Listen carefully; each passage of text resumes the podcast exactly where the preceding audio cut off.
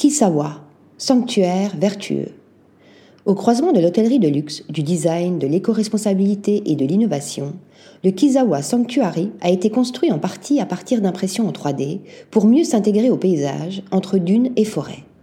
Idem pour son mobilier. Résultat, 22 bungalows ayant l'apparence de huttes au toit de chaume, à l'esthétique parfaite, bâtis en mortier de sable et eau de mer, décorés de pièces d'artisanat locales et dotés d'une piscine privée.